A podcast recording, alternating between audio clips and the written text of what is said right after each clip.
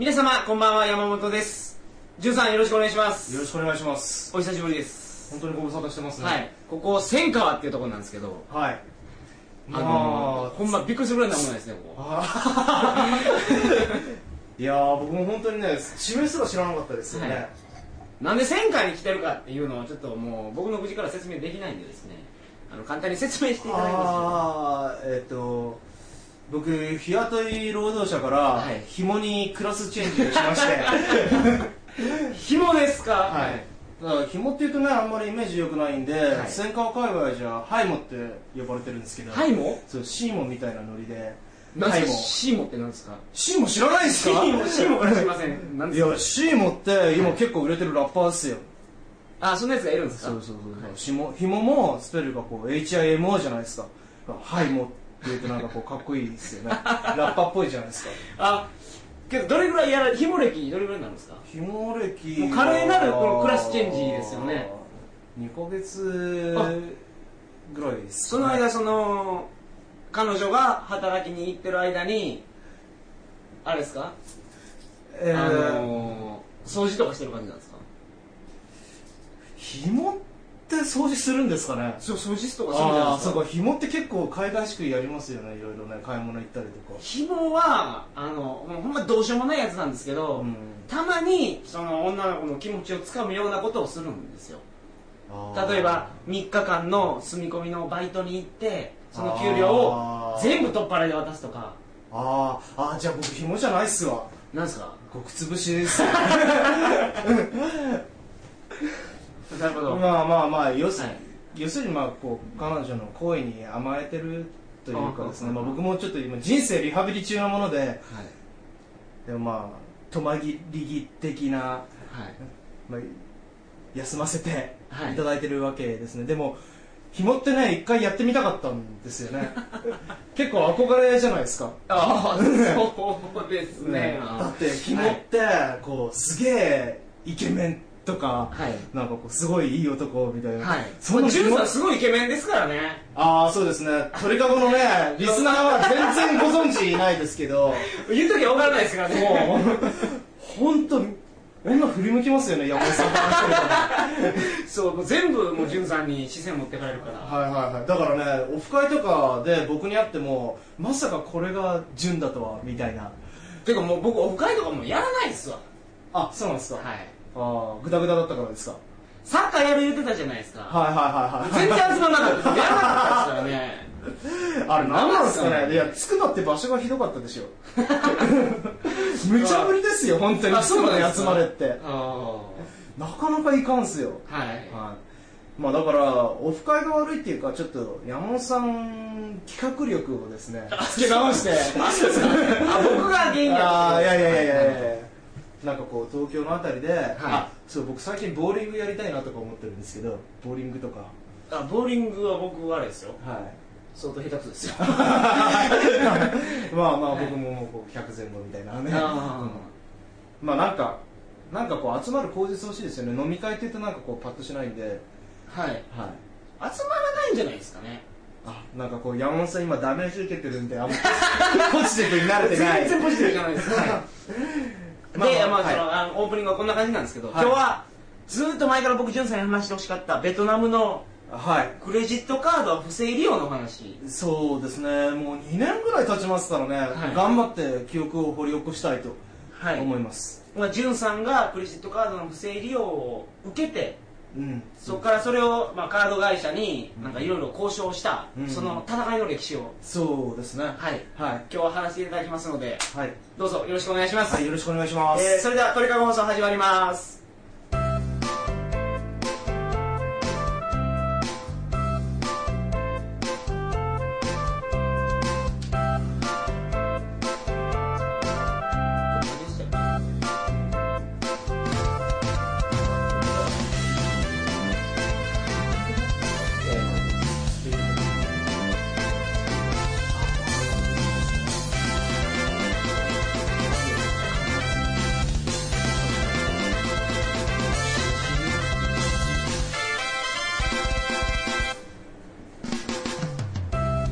改めましてこんばんは。2008年10月17日金曜日鳥かご放送第159回をお送りします。番組に関するお問い合わせは info.tkago.net info.tkago.net までよろしくお願いします。やっぱそのあれですね。はい。緊張しますね久しぶりだと。あああの URL でも噛まなかったですね。すいません。はい頑張りました、はい。で今日はベトナムの話なんですけど。はい。ベトナムに行かれたの2年前っていうと今2008年ですか？2006年。うーんぐらいだと思うんですよ。なんか僕もほら長いことグダグダしてるんで、はい。日付の感覚がなくなってるんでですね。ちょうどそのぐらいにベトナムってビザいらなくなったんですよね、俺そうなんですか？ビザ取っていったんですか？俺どうだったかな？僕はい僕が行ったのが2005年ぐらいだと思いますけど、はい。ビザいらなかったですよ。2週間だけやった。ああはいはいはいはい。そうだったような気がします。でも僕もちろん2週間じゃ足りないんで延長したからあらかじめ1ヶ月ビザ取っていたかどっちかだったかな。はい。そうですね。確か2週間ノービザみたいな話はあった気がします。ねはい、でどっから入られたんですか？えーとカンボジアから？カンボジアから？カンボジアからっていうとプノンペンからそうそうそうそう入って、はい。あのホーチミンホーチミンなんていうんですかホーチミンシティ。そうです。あの、はい。サイゴンですよね？そうですね。旧最後のはい。はい、に入ったと。はい。はい。ですね。でえー、とまあカードを使われちゃったのもホーチミンなんですけど、うんうんうん。えー、とホーチミンって首都じゃないんですけど首都はハノイなんですけど、えーベトナムの中では経済的に一番栄えてるところなんですよね。そうですね。アメリカのワシントンとニューヨーク。そうそうそうオーストラリアのキャンベラとシドニーみたいな感じうん、ですよね、そんな関係ですよね、はいちなみにオーストラリアの首都がシドニーじゃないっていつ頃知りました。結構早い段階で知りました。と思いますけど。ああ、はい。そうですか。僕社会人になってやっと知った感じ。あそうですか、はいはい。そういうところって結構ありますよね。ありますあります。だからベトナムも案外こうホーチミンだと思ってる人多い気がするんですけどね。いやーそんなことないじゃないですか。そうですかね。でサイゴンでクレジットカードの不正利用を受けた。はい。それはどうやって分かったんですか？うんとですねあのー、実は分かった時にはもうベトナムにいなかったんですよ。ってことはその家に請求書が来た時に分かったんですか？いええっ、ー、とあのー、最近はほらネットで自分のクレジットカード使用履歴とか分かるんですよね。はい。でまあなんとなくある時こう、まあ、一応ちょっと見ようかなと思って、ラオスのネットカフェで、はい。自分のクレジットカードの使用履歴とか使用枠とか見たら、まあ、とんでもないことになった。っていうことあそうかカンボジアから入ってベトナム通ってラオスに出てたんですね。そうですラオスのネットカフェで見た時にそう、いくらぐらい使われてたんですか？えー、と合計で60万ぐらいですね。ベトナムで60万ね使おうと思うと結構タフですよね。はい。だからここそこがまあ話の肝でもあるんですけど、はいまあ、その使われた場所っていうのが、うん。ベトナムのシェラトンホテル。あの五つ星ホテルはいはい。ですよね、の中のカジノなんですよ。僕がそこのカジノに遊びに行って1時間ぐらいその財布ごとカードを置き忘れてきちゃったんですよね。ウエストポーチごとなんですけど。あ過失は巡査に思いっきりあるわけですね。まあまあまあそうですよ、ね、そのなんかスキミングやられたとかじゃないんや、まあ、スキミングやられてるわけですけどもう、ん。そのクレジットカードを出して支払いの時にやられたわけじゃなくて、うん。置き忘れてたんですそうです。そうです。見つかっ見つかったんですで1時間ぐらいで。戻ったんですよ。ないのに気が付いたんで、はい。戻った時点で1時間ぐらい経ってたんですよ。たはい。でも中身完全に無事なんですよ。現金も抜き取られてないし、はい。もうカードもそのまま収まってるわけですよ、でだからまあ安心するじゃないですか、はいでそのまま何事もなかったように旅を続けはい。2ヶ月ぐらい経ってからなんですよねラオスでそれをチェックしたのは。はい。でチェックしたらまあとんでもないことになっていてですね、はい。でまあ慌ててカード会社に連絡したわけ。その使用された日っていうのは、はい。あの明細見ると何月何日に使ったかって出るじゃないですか、はいはいはい。それはその日だけで60万使われたそうですあそうなんですか。じゃあスキミングされたってコピーカードを作られたわけじゃなくて、はい。その1時間でもう60万円。うんあのキャッシングのようですね。あいや、うん、キャッシングのだったかな、はいはいなんですよ、うん。だからまあ現ナも下ろされてるわけですよ。はい。でねあのー、ここで問題なのは ATM でやられてないんですよ。でもカジノのキャッシャーでやられてるんですよ。はい。っていうことでサイン残ってるんですよどういうことですか？いやだから ATM じゃないんでほらカジノでチップ買うじゃないですか。はい。カードでもチップ買えるんですよねクレジットカードで、はいはい。でその時にサインを求められるわけですよ当然、はい。だから僕のカードを使った何者かがサインしてるんですよ。真似て。真13似て実績を真似て。そう。で僕漢字で書いてるんで漢字を真似てはい。書いてるんですよ。でまあ当たり前のことなんですけどまあ真似できてないわけですよはい。向こう日本人じゃないから。はい。はい、でもぐったぐだな僕の名前が書いてあるんですけど、もうそれでもう通っちゃってるんですよねキャッシャーは。まあはいはいはい。で僕のクレジットカードこれ今回2枚使われてるんですけど2枚とも裏面に顔写真がついてるんですよ、はい。それでも使われてるんですよ、おー。顔写真って僕つけてないですけど、はあんまりセキュリティ的に高くないっていうのは本当なんですね。いはいはい、意味ないんですねはい。でもまあクレジットカード会社的にはう売りまし売り出してますよね。顔写真つけるって。はい。それってねはい。そのカード会社との支払いで揉めたんですよね、はい。結局。返してくれなかったんですよね。えっ、とまあそこも、えー、と2社中1社は返してもらいました。金額の大きい方の1社は返してもらったんですよその返してもらったところはそのカード会社の名前言っても問題ないと思うんですけど。そうですね、い。まあオリコカードですね。あオリコカードはそうなんですか、はい。オリコカードは海外付帯保険が大きいカードってしてあの有名なんですけど。ああそうなんですか、はい。ああそういうところもしっかりしてるんですね。いやーそれはね必ずしもそうとも限らないけども。うーん。まあもう1社は、はい。超大手会社なんですよ。はい。はいえー、まあナンバーワンかナンバーツーか。はい。はい、はい、はい、なんですよ。はい。はい。そのね僕潤さんが言えるポイントっていうのは、はい。サイン確認してくださいよって。そうそうそう僕の筆跡と違うでしょっていうところが、その一番そのツッコミのポイントだと思うんですけどそれは言ったんですもちろんです。もちろんです。はい。で顔写真ついてるやないかってことはい。を話しましたよ。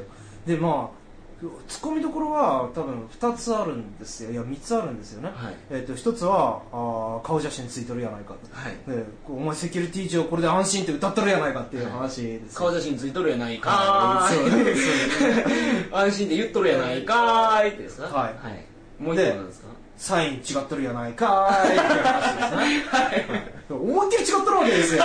どう見ても違ってるわけですよ。はいもうそうですねうんはいでも誰が見ても違ってんだけど、はいでまあ取っちゃってるからね。はい。で3つ目はあのーカジノのキャッシャーを取ってるわけでしょ。はい。カジノのキャッシャーってカジノって現金めちゃくちゃ取り扱い厳しいじゃないですか、い。だからカード会社もまあひどいんだけどカジノ側もかなりひどいわけですよ。うん。でね、はい。まあベトナムですからね。うん、でもそうは言ってもあシェラトン5つ星か。そう。あーそうかそうか。なるほどね。でうん。行きゃ分かるんですけどまあなんか結構厳粛なんですよちゃんと、はいしょぼい割にも。はい。はい。なんで例えばそうだな山本さんが僕のカードをそこで使おうとしても多分使えないと思うんですよ。日本人同士だけどさえ真似ても。なるほどね。顔写真ぐらい普通に認確認するから。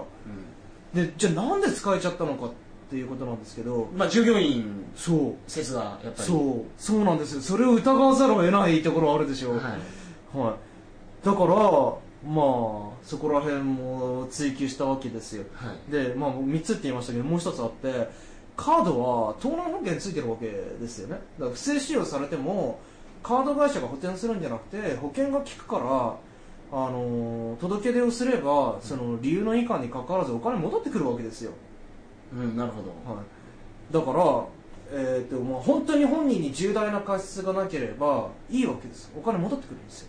はい。はい、でじゃあ今回の場合僕に重大な過失があったかどうかっていうことなんですけど、まあ、置き忘れてるわけです。はい。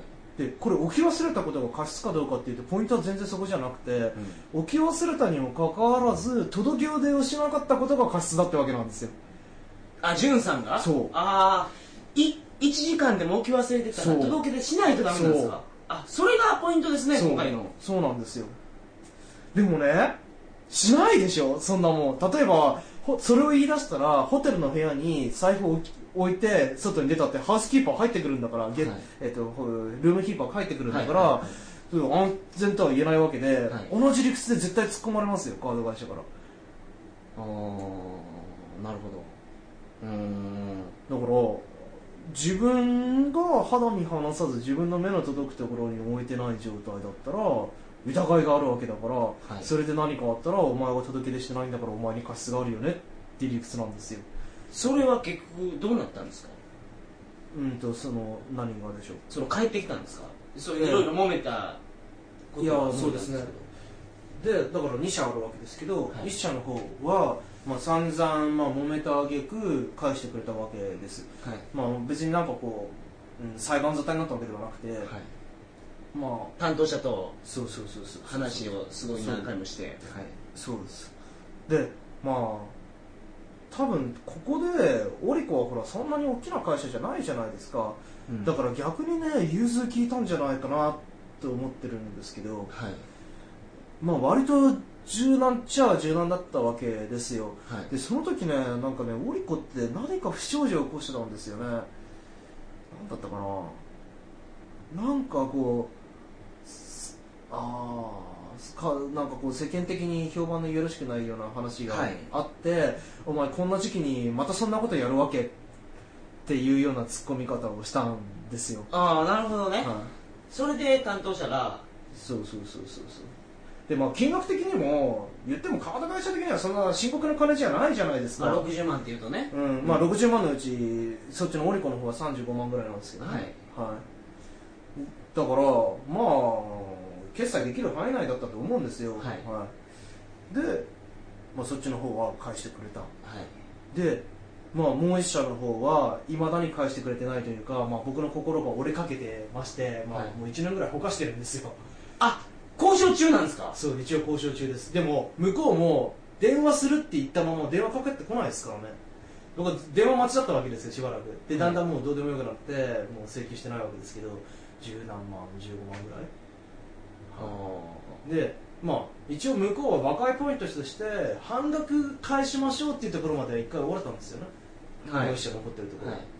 なんですけどでもまあ僕としては納得いかいかないわけですよ。当然全額返すべきやろうと思うわけですでなん。でかって言ったらだってカードはそのカードにサインした本人しか使えないことになってるわけですよはいでなっててでそのカードのサインをちゃん。と、あのー使うところで確認するっていうシステムが出来上がってて、はいその合意のもとに僕らカードを作ってるわけじゃないですか、いでサインしてるわけじゃないですかでこれサインがスルーで顔写真もスルーだっていうことを知ってたら誰がカード作ん。ねん。っていう話じゃないですはいはい僕山本さんの財布吸ったら自由にカード使えちゃうってことでしょ？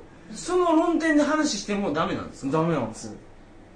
でなんなんでダメなのかというと、はい。向こうの理屈としてはいやそれはえっ、と販売店というかまあなんていうんですかねそのカードを使う末端のお店ですね、はい。末端のお店と私ともつまりあのカード会社との契約問題であって、あのお客様には関係ございませんってそんな話をるするんですか？そうでもう一つは、はい。あのそのほら日本のカード会社って自前ではほら海外のネットワーク持ってないじゃないですか。JCB がもしかしたら持ってるかなぐらいでしょ。ああの金下ろすにもなプラスマークがついてるところそうそうそうそう。いうところに入ってますよね。例えばこうビザとかアメックスとかダイナースとか、はい。えーこうダイナースのインターナショナルとかビザのインターナショナルとかに加盟してるだけなわけですよ、そうですね。はい。でだからあのそのインターナショナルな会社がその末端のその海外の支店と契約してるんであって、私どもとは契約関係はございませんので私どもには責任はありませんっていうわけですよ。でインターナショナルの方にお伺いを立ててみましたが断られちゃいましたっていうことを言うわけですよ。うーんええってそれじゃあその日本人がはい。日本の窓口と話したところでもう全然手詰まりになってしまいますよね。そうそうなんですよでも僕は今回ありえないぐらい頑張ったと思うんですね。はい。あの時間があるから。まあはい。え？時間があるから。まあまあまあ、そう。山本さんのツッコミ厳しいですね。まあまあ、その、頑張り云々っていう話については、こんだけやってもダメだったんだよ編として、はい。まあ、長くなりそうなんで、またちょっと次に回るかもしれないですけど、まあ相当頑張ったわけですよね、はい、でもねとにかくねあのー、クレジットカードは顔写真についてようがサインが書いてようがもうねなくしちまったら使われてるもんだと思った方がいいですね。まるっきり守られてないですからセキュリティができてない。うん、それ例えば国内だともうちょっと柔軟に対応できたんですかね。ああそうでしょうね。それは言えると思います、ね、国内で例えばこの戦火の、どっかで忘れていって不正しようがあったとするじゃないですかビッグカメラとかで、それだともっと追いかけやすいですもんね、ね、サインがどうやったかとか、はいはい、あ海外でクレジットカードを使う時の注意点。はい。でもまあ僕らとしてはねこう TC 持ち歩くとか現金持ち歩くとかいろいろ選択肢あるけど、クレジットカードはまあ結構安全で、はい、あの臨機応変に使えるものとして認識されてるじゃないですか。そうですね、はい、だから積極的に持ってきますよね。結構こう貧乏バックパッカーでもクレジットカード持っていくと思うんですよ。持ってます、はい。ね、だから特にあの付帯保険がつきますからああそうですね、はい、そうですね。はい。でもねまあお守りになる感よりもリスク増やすっていう方が大きいなと思いましたね今回ね。インドとか旅行してねこう宿の人がこうちょっとクレジットカードを抜いたりとかありそうな話じゃないですか。はいで、はい、抜いて使えるってことですからね。サインも顔写真もお守りにならないんだから、うん、で奴らろくに追跡調査なんかしないわけですよ。はいサインを照合したら確実に違うことは証明できるんだけどそれ取り寄せも取り寄せてもくれないんでしょ？えっと取り寄せてはくれました。ででも違うってことを断固として認めないわけですよ。えそれ見せてくれたんですか？見せてくれました。僕もコピー持ってます。そのサインの？はいサイン全然ちゃうでしょそれ。違います。もちろん違いますそれだってそれまで持ってるんやったら筆跡鑑定出したら OK じゃないですか。そうですよ。そうなんですけど、はい、筆跡鑑定の金って、はい、あの裁判の証拠能力がある筆跡鑑定の金ってね僕の今回のこの会社から返ってきてないお金のと同じぐらいあるんですよ。え？高いですよ。で15万もするんですか？10万ちょいとか10万かな？するんですよ。簡易鑑定だったら3万ぐらいするのかな？でも証拠能力レベルまでいくとそうなるんですよ。でそれはあのじゃあ明らかにサイン違うんだから、はい、そんなに言うんだったらお前のところで筆跡鑑定出せばいいやないかいって言ったらもうあなたが出してくださいっていうことを言うわけですよ。向こうはね。でまあ向こうも日本人だから分かっちゃいるんですよ。もちろん。筆跡が違うことはね。そうそうそうそう、はい、だからこう濁すわけですよ。っていうかそれは対応悪いですね。そうひどく悪いですよ。だからね僕も晒したいわけですけど。言ってしまっていいと思いますよ、まあ、僕もその、うん、リスクが読めないわけですよ。今後、えー、カードなんか停止になったりするまあまあそういうリスクもあるしそういうリスクもあるしあれなんですよねあの事実か事実じゃないかにかかわらず名誉毀損の対象になるわけですよ。それが事実であってもなんかえーとまあ、例えばこうなんかこう裁判沙汰になった時には、はい、立証責任こっちにあるわけですよ。事実だという立証責任。はね、うん、でもそのそれ見たら全然違うんでしょ？サインが、うん。うん、僕そう言われるとなんかそのサイン見てないからあんまり強く言えなくなってきましたけど。あでもまあそこは自信あります。だから最終的に別に筆跡鑑定に出せば違うことは証明できるわけそうでしょ？じゃあ最終的にはもう勝てるじゃないですか。でも切り札持ってるわけですから。でもじゃあ筆跡については勝てますけどそのカード会社を貶めるっていうことについては微妙なわけですよ。うん。でもけどその話を今潤さんの話で聞いてないけどそれはちょっとひどいですね。ひどいですよねだって外国人が書いた漢字の筆跡とかね、はい、だから今クレジットカードで不正使用されたくない人は、はい、漢字とカタカナとひらがな混ぜて書くんですよ。へえ自分の名前も。そんなのサインとして認められるんですか？認められます。たまにね国内で僕がの漢字でひらがなしかもなんか崩して書いてるんですけど、それだと、あのー、たまにコンビニとか普通の本屋とかででそのフルネームでお願いしますとか言われるんですけどサインこれがサインですよって言えば通じます。これ日本でちょっと浸透してないですけど。でもそこまでやると中国人も真似できないですからね。でも僕の例が正しかったらそれは全然防御策になってないんですよ。ああでもサインとして成立してる必要ないんですから。なるほどね、そうか。だって僕らだって文字なんか全然知らないけどヒンディーだってね真似すれば書けないことないアラビア語とか。そう何語だって書けますよね形だけ真似するなんて、ね、はい、まあ、絵を描くような感じ,、感じで、はそれはちょっと衝撃的ですね。そうですね。まあだから僕らにできる対策って言ったらもう肌身離さず持っていてちょっと疑わしい場面が出たらとりあえず1本電話しとくカード会社にね、はい、使われてしまったかもしれません。でもねそうするとねカード止められちゃうんで実用にならないんですけどねなるほど、そうかそれは困りますね。はい。だからどうすりゃいいねっていう感じではあるんですけど、うん、でもずるいですよね。こういう情報って表に出ないですからね。こういう情報ってけどもっと表に出ていいはずですけどね、うん、他にもいろいろあるんやったらそうですね。潤さんだけなんじゃないですか？いやいやいやいやおかしいでしょ。いやだからまあ何にしてもやっぱりポイントは僕が電話しなかったってことみたいなんですよ。でも僕らみたいにこう長期旅行してると領収書見れないから気づかないじゃないですか、はい、だからまあこまめに見てれば電話できる。で、はい、で盗難保険ってね多分大体30日ぐらいなんですよ期間がみんな。はい、で僕は30日以上経っちゃって電話しちゃってたんでそれもまあ弱いポイントなんですよ。ああそうかそこの過失が過失というかあるんですね、うん、まあね実際上は結構めもどうしようもない問題だったりするんですけど、でもまあ規約で決められてる枠から外れてるということがあるんですね。なるほど。そうだから規約では僕は負けてます。はあそうなると難しいなあと。向こうの言うことも、規約で攻めるんやったら分かりますけど筆跡が違うというのはそうだからまあでも向こうもほら弱いところあるし企業倫理的には大いに問題なわけで、はい。ね、でじゃあ実態として結局サインが間違っててもあんた気づかなかったらお前が払わなくちゃいけないよってい。うのが明らかになってそれでもこのカード作りますかって言われたらたくさんの人がノーって言うわけじゃないですか、はい、それは表だって言えないですよね、うん、こういう高らかには。はい、うん、なるほど。なんでまあ、はい、ちょっとそこら辺のリスクも勘案してですねクレジットカードを使った方がいいんじゃないかなと。はい。ということです。ありがとうございます、はい、本日もためになる話ありがとうございました、はい。でいいんですかね？もう一周使っても。あもちろん。はい。なんかあるんですか？いやだからこう次回は僕がどこら辺まで悪戦苦闘して、はい、それでもなんでお金が返ってきてないのかと。続きがあるんですね。はい じゃあ、はい、来週まで、はい、すいませんもう一周。はいお願いします、はい、えーと来週は10月の、えー、鳥かご放送第159回を皆様お楽しみにそれではおやすみなさいませ。おやすみなさい。